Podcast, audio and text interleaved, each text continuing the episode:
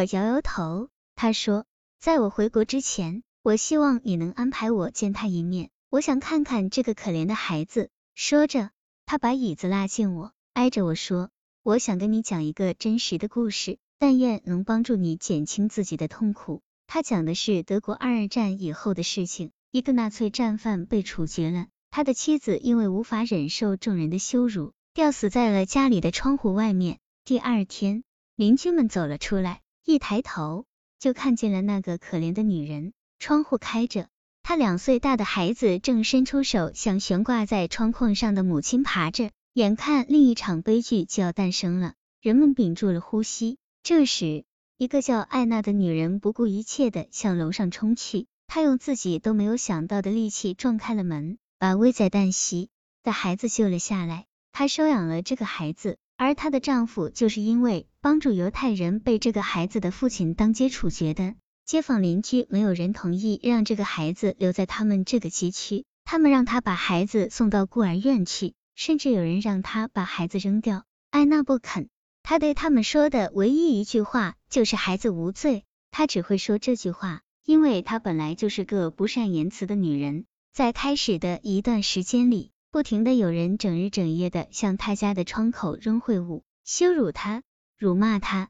他那几个已经懂事了的孩子们也对他不理解，他们动不动就离家出走，还伙同同伴向母亲扔石头。可是艾娜始终把那个孩子紧紧抱在怀里。孩子从小到大听的最多的话就是“你是多么漂亮啊，你是个小天使”。渐渐的，孩子长大了，邻居们的行动已经不那么偏激了，但是还是常有人叫他小呢。同龄的孩子都不跟他玩，他变得性格古怪，做事无法无天，常常以破坏他人财产为乐。恶性循环的后果是，有一天他打断了一个孩子的肋骨。愤怒的邻居们瞒着艾娜，把她送到了十几里外的教养院，还对那里的人说她是个孤儿。半个月后，几乎都快发疯的艾娜终于找回了他。当他们再一次出现在邻居们面前时，艾娜紧紧护着孩子，嘴里喃喃自语：“孩子无罪。”周围愤怒的人群肃然无声的让开了路。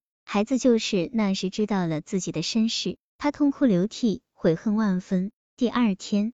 艾娜带着他向那些他父亲曾经伤害过的人家去表示真诚的歉意。艾娜告诉他，最好的补偿就是真心的帮助大家。从此以后，他发愤图强，样样事都做得很好。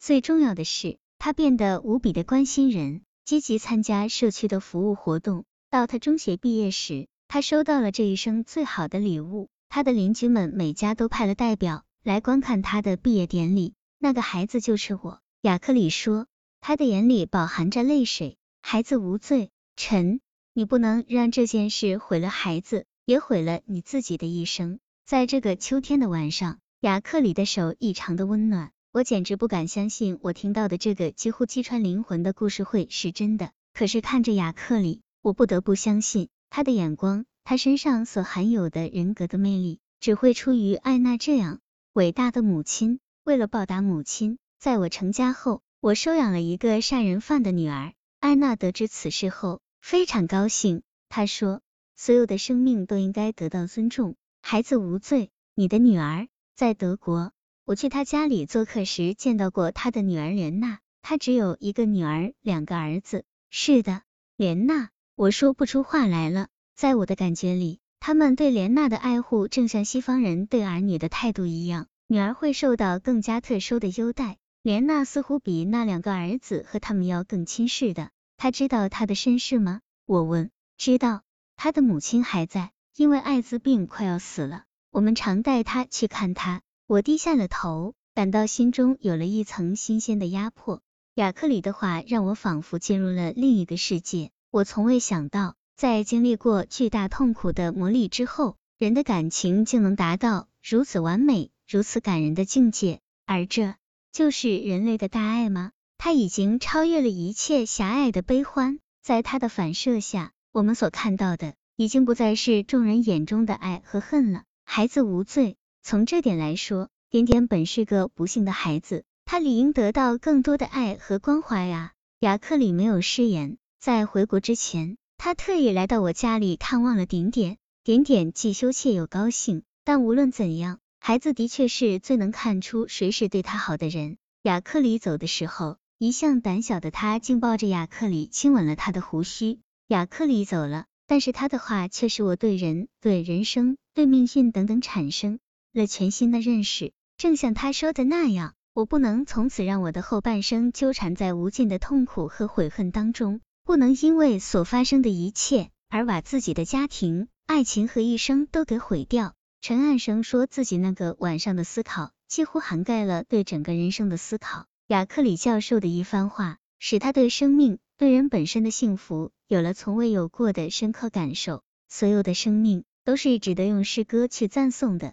他说：“我应该感谢这个孩子，他让我知道了做一个懂得尊重生命、理解人类之爱的人内心会是多么的舒展。”那天晚上，我对文心说。我们年纪已大，你身体又不好，生产时说不定还会有危险。我想我们还是不要孩子为好。文心看着我，满脸的困惑。我说，我给你讲一个故事吧，那还是二战时德国发生的故事。二零零四年冬天，为了让点点有一个更好的生长环境，我们举家来到了南方的一所高校。孩子是最善良和最宽容的人。短短的一年时间。点点已经忘记了我曾经给他的冷漠，同时也是为了弥补内心的愧疚，我对点点投入了更多的关怀和爱。现在他和我非常亲密，甚至有时比对文心还要好。久违了的家庭温馨再一次回来了，我感到自己的工作也顺利了很多。亚克里教授始终关心着我们全家的生活，